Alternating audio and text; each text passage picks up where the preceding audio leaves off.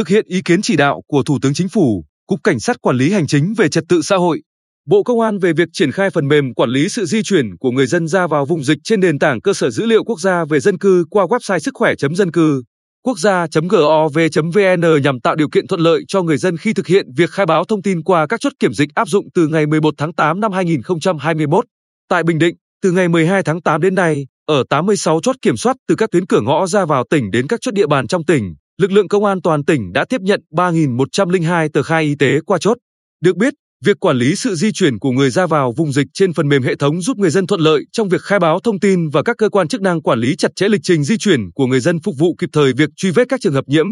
nghi nhiễm, các trường hợp tiếp xúc gần góp phần tích cực trong công tác phòng chống dịch COVID-19 trong tình hình hiện nay.